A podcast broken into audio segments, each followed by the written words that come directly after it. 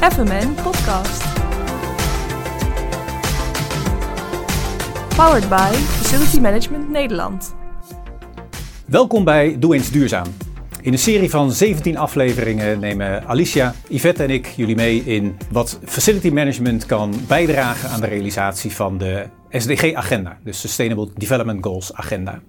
En vandaag staat SDG 9 op de rol innovaties, infrastructuur en industrie.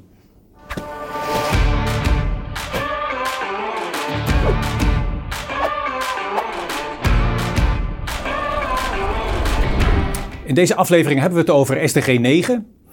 En naast duurzaam en inclusief moet de infrastructuur in 2030 ook voor iedereen toegankelijk en betaalbaar zijn.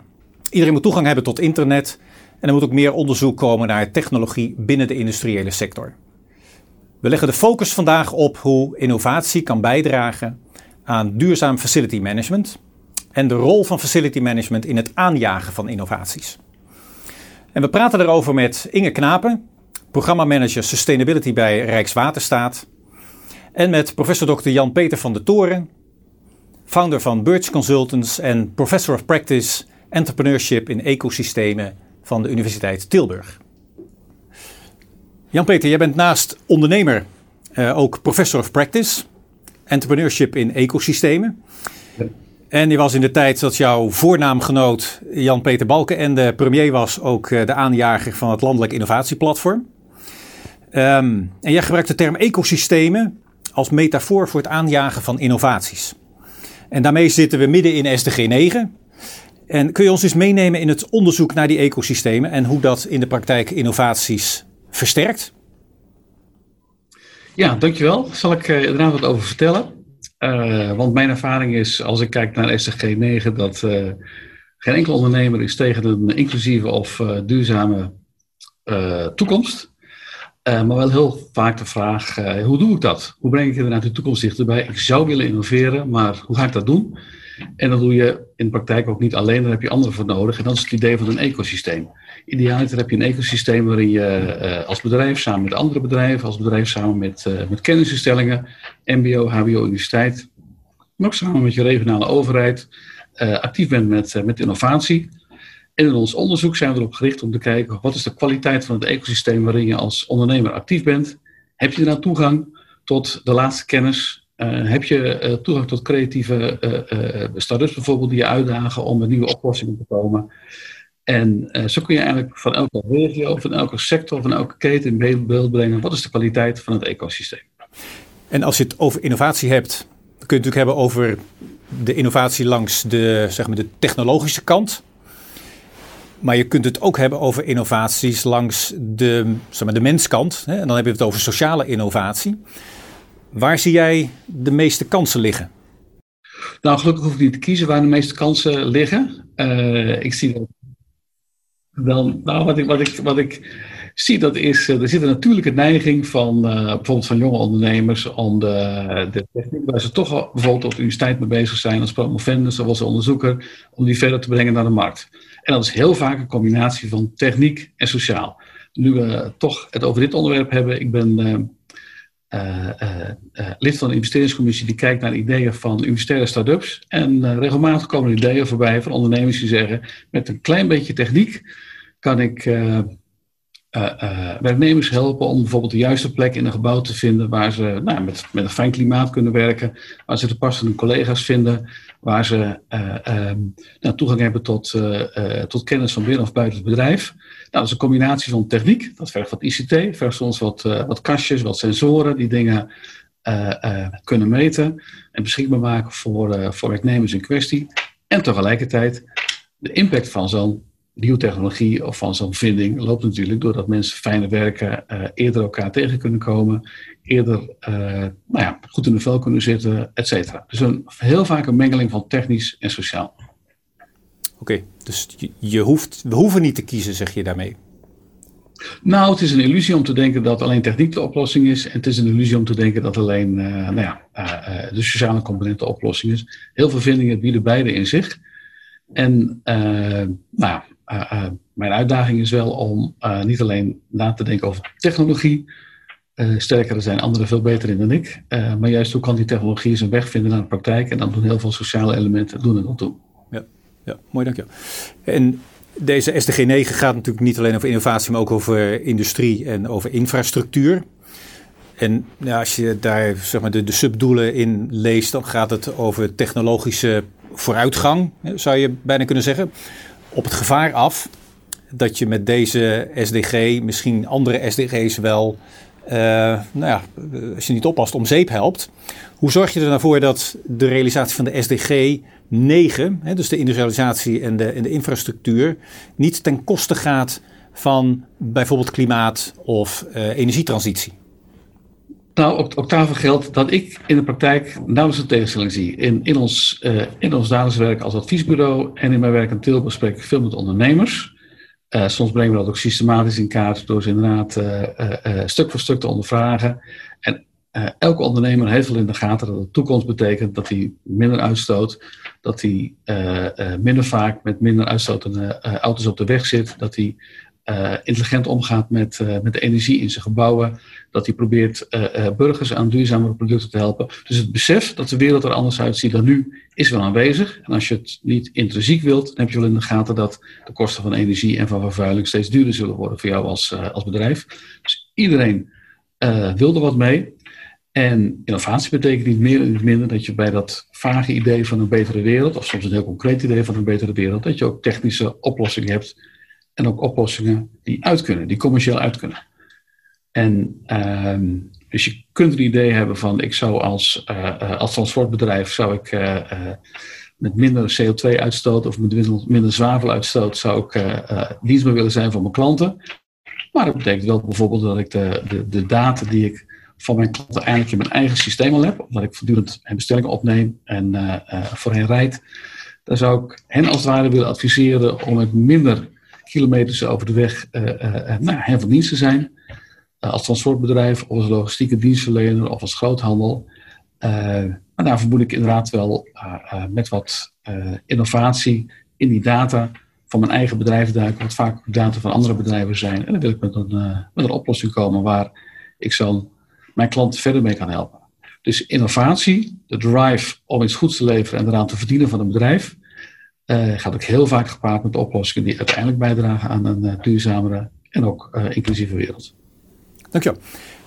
Ik ga even naar, naar Inge toe. We komen straks bij jou terug, Jan-Peter. Um, Inge, jij bent programmamanager Sustainability bij Rijkswaterstaat. Um, kun je ons vertellen waarom deze SDG zo belangrijk is voor jou, maar ook voor Rijkswaterstaat als organisatie? Ja, Rijkswaterstaat is natuurlijk uh, verantwoordelijk voor uh, de infrastructuur in Nederland. En uh, dat is natuurlijk uiteindelijk een middel om de mobiliteit in Nederland in goede banen te leiden. En voor ons staat zaken als klimaatneutraliteit en circulariteit daar eigenlijk helemaal in centraal. we hebben ook een vrij groot omvangrijk Rijksinfraproject waar de klimaatneutraliteit en circulariteit van deze netwerken die wij onderhouden centraal staat. En mijn rol daarin is uh, het verduurzamen van de bedrijfsvoering. Dus dat betekent eigenlijk alles ondersteunend aan het primaire proces. Ja, dat zijn praktische zaken, maar dat zijn misschien ook wel uh, gedragsveranderingen. Kun, kun, je eens vertellen hoe dat proces binnen Rijkswaterstaat uh, gegaan is in de periode dat jij daar de verantwoordelijkheid over had? Ik ben uh, 2,5 jaar geleden begonnen in deze functie. Um, en ja, toen was eigenlijk de bedrijfsvoering. Um, een beetje een ondergeschoven kindje in het grote duurzame leefomgeving programma. Maar nu is het eigenlijk uh, ja, structureel een, heel goed fundament geworden. Men ziet toch dat uh, na 2,5 jaar be bepleiten de bedrijfsvoering toch ook gezien wordt, met name de verduurzaming van de bedrijfsvoering gezien wordt als een stuk ja, randvoorwaarde om ook de rest van de organisatie te verduurzamen. Het gaat een beetje over practice what you preach. Als je je eigen huis niet op orde hebt, hoe moeilijk is het dan uiteindelijk om te prediken aan je eigen medewerkers dat de organisatie moet verduurzamen? En ik moet zeggen, ja, na 2,5 jaar hebben we dat ook wel echt stevig eh, in het zadel geholpen, die visie. En uh, ja, directeuren dragen dit nu ook uit. Hè. Uiteindelijk is een werknemer die natuurlijk in een werkplekomgeving constant ziet dat we bezig zijn met duurzaamheid. Dus we hebben in ons programma Verduurzamen van de bedrijfsvoering ook klimaatneutraal en circulair de werkplek daarin centraal gesteld.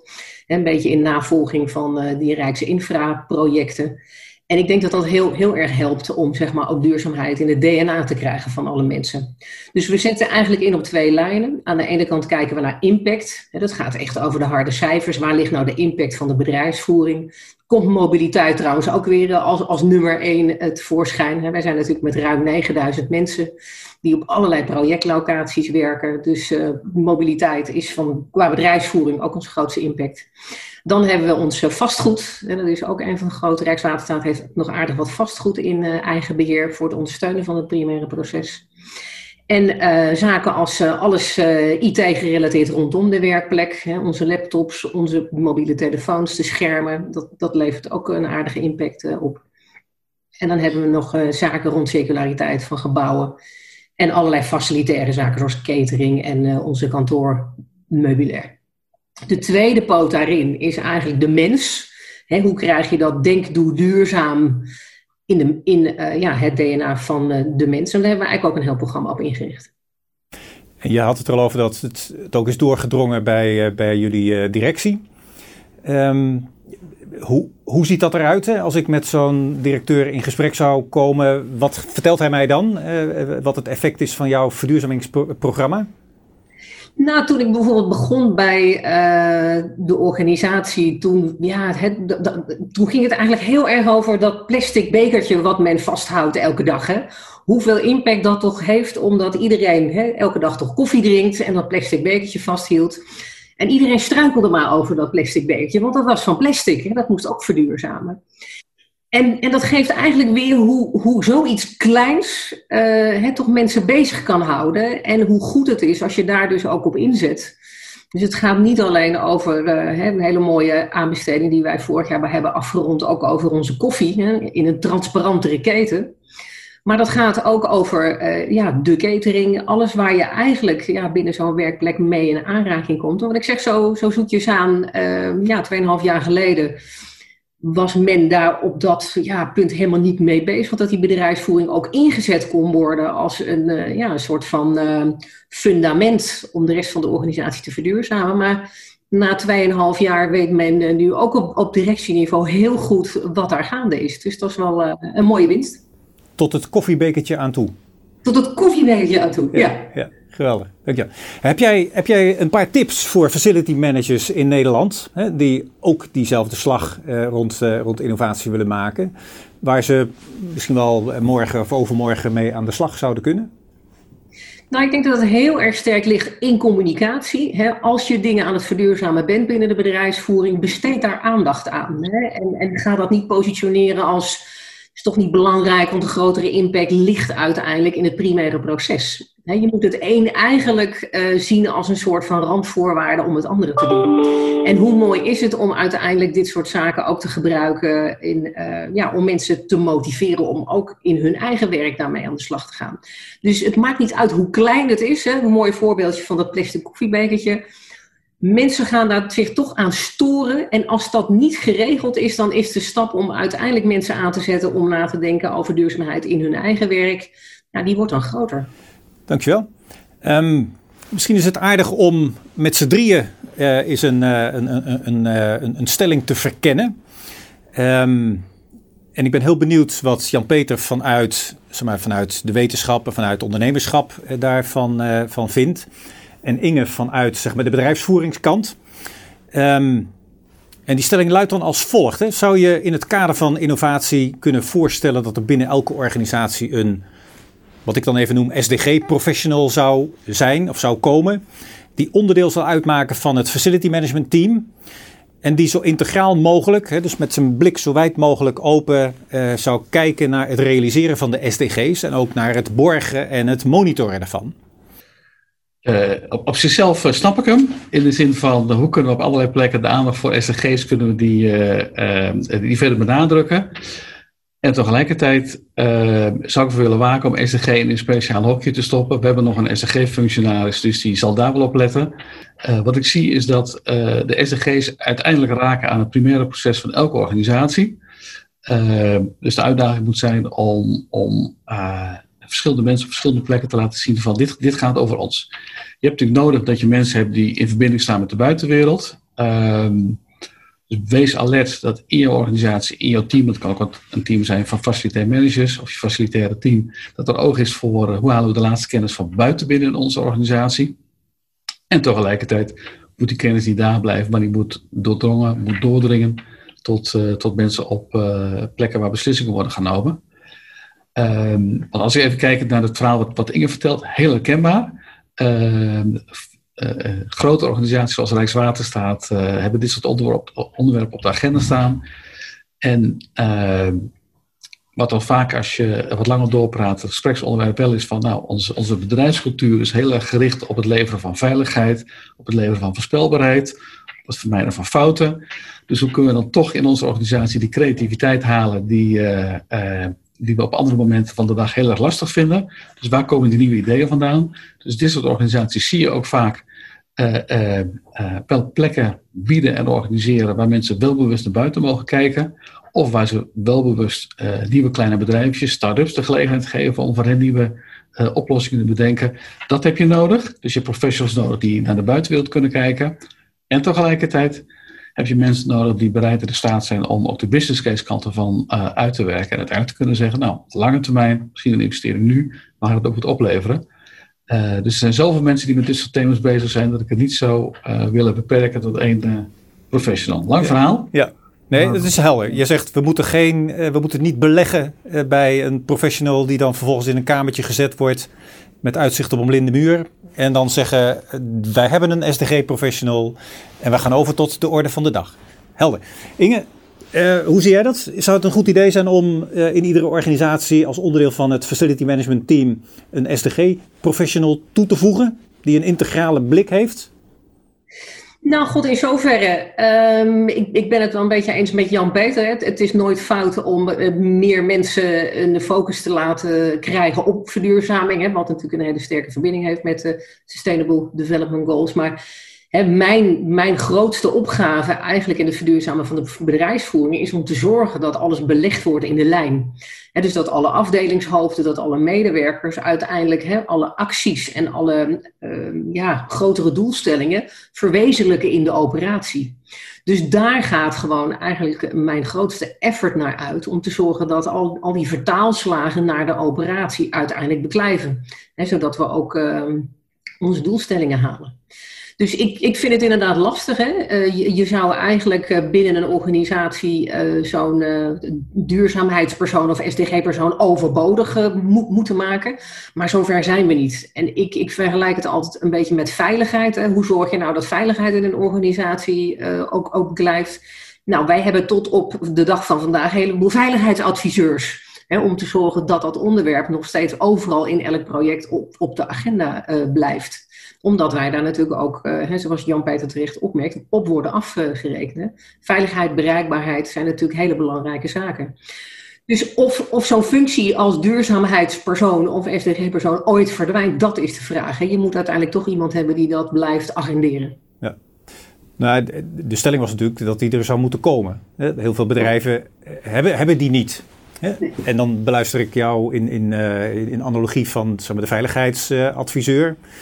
Of de Arbo-deskundige, dat is ook zo'n zo'n zo'n functionaris hè, die veel organisaties wel hebben. Dat het om de awareness te blijven uh, vasthouden, het mogelijk wel een idee zou kunnen zijn om in ieder geval één iemand te hebben die voortdurend zegt: als wij dit langs de lijn van de SDG-agenda plaatsen, dan zou het goed zijn om net even iets anders te doen. Bijvoorbeeld, ja, zeker. Um, Jan-Peter, als je het verhaal van Inge hoort hè, en eigenlijk zegt, van, uh, Inge, eigenlijk zegt Inge van heeft zo'n uh, SDG-functionaris um, die voortdurend wel de integrale gedachte van die SDG-agenda op tafel legt in een organisatie, als een soort luis in de pels. Zou dat toegevoegde waarde hebben, wat jou betreft? Of ben je nog steeds van mening dat je dat niet bij één persoon moet beleggen? Nou, ik zou, van nature zou ik zeggen, let's give it a try. Eh, in de zin van, uh, uh, het, het zou zomaar kunnen werken in, in organisaties. Wat mij opvalt is dat, ook in mijn eigen organisatie, elke nieuwe generatie jongeren die instroomt, heeft van nature meer oog voor dit soort doelen. Heel knap wat, wat dat betreft op mij als ondernemer wordt aangereikt door, door instromende werknemers die van de universiteit of waar dan ook vandaan komen. En die moet je koesteren, omdat ze en oog hebben voor, nou ja, voor SDG-achtige doelen. En ook omdat ze uh, ja, de frisheid en de creativiteit hebben om, om met een frisse blik aan te kijken tegen de bedrijfsprocessen zoals die van nature in een organisatie gaan. Dus ik zie een hele, hele natuurlijke koppeling tussen uh, nou, uh, SDG, verduurzaming van deze wereld en, en innovatie. Ja. Maar ik beluister eigenlijk ook hè, de, dat de, de, de jonge generatie, de, de, de aankomende generatie, dat eigenlijk al in zich heeft zich eigen heeft gemaakt, of via opleiding of uh, vanuit een intrinsieke motivatie. Waardoor de noodzaak om dat apart te beleggen misschien ook wel een stuk minder wordt. Want zij doen dat al. Zij doen dat van nature al. Zij doen het van nature al, durf ik echt te stellen. En de kunst is voor, uh, uh, voor kleine en, en, zeker voor grote organisaties om het een complect te geven. En omdat als je met het idee komt om nou ja, uh, het productaanbod dat je bedrijf heeft, of de manier waarop dingen tot stand komen, of de manier waarop je uh, met elkaar omgaat in een organisatie. Uh, sociale component waar je het over had, Wim. Als je dat anders wil doen, dat vergt best wat van, van, van leidinggevenden, van directeuren, om dat een plek te geven in de organisatie. Ook omdat er meer aspecten zijn waar de organisatie op let, waar we het dan met elkaar over hadden zaken moeten zijn, voorspelbaar zijn, moeten financieel uit kunnen. Het is altijd even spannend als uh, uh, de nieuwe generatie zegt: het zou heel anders kunnen dan je, dan je altijd deed. Ja, ik ga nog keer terug naar Inge. Rijkswaterstaat, grote organisatie. Is er genoeg ruimte voor zeg maar, de, de, de nieuwe generatie om zeg maar, binnen een grote organisatie als Rijkswaterstaat ook dit soort gedachten een, een plek te laten krijgen en ook in de bedrijfsvoering te implementeren? Nou, wij, wij hebben dat een beetje, dat is mooi dat Jan-Peter dat noemt als, uh, als voorbeeld, hè, dat jonge mensen dit, dit eigenlijk al een soort van automatisch op hun eigen agenda hebben, dus dat meenemen. Wij hebben bijvoorbeeld in de directie uh, van de corporate dienst, onze shared service organisatie, zitten er eigenlijk altijd jonge mensen aan tafel. En, en dat noemen we dan jong directieleden. En uh, die wisselen ook elk jaar. En dat is natuurlijk een heel mooi voorbeeld van dat zij dat perspectief meenemen. Een beetje het verlengde van de toekomststoel van Jan Terlouw, hè, die er altijd maar bij zet in de vergadering. Dus ik vind het wel heel erg mooi dat men dat op deze manier heeft uitgewerkt. En dat doen uh, verschillende andere directies ook binnen Rijkswaterstaat. Ja, mooi voorbeeld. De, de toekomststoel van Jan Terlouw, hè, die is dan nog leeg, hè, want dat is de toekomstige generatie, die, die is er nog niet. Maar dat je in de besluitvorming wel rekening houdt met de generaties die nog komen, is natuurlijk best een hele waardevolle. En het past ook heel goed bij de SDG-agenda.